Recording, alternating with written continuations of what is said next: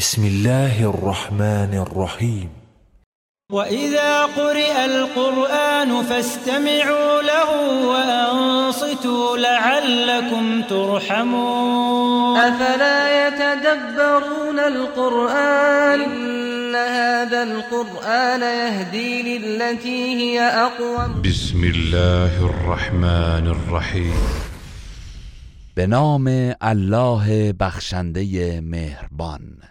إذا جاء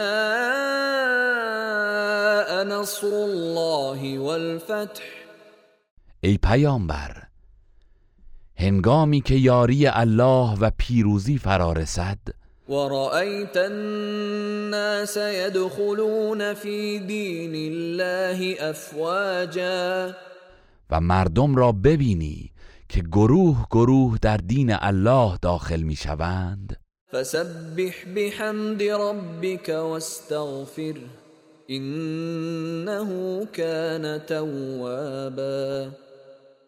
پس به ستایش پروردگارت تسبیح گوی و از او آمرزش بخواه. همانا او بسیار توبه پذیر است. گروه رسانه‌ای حکمت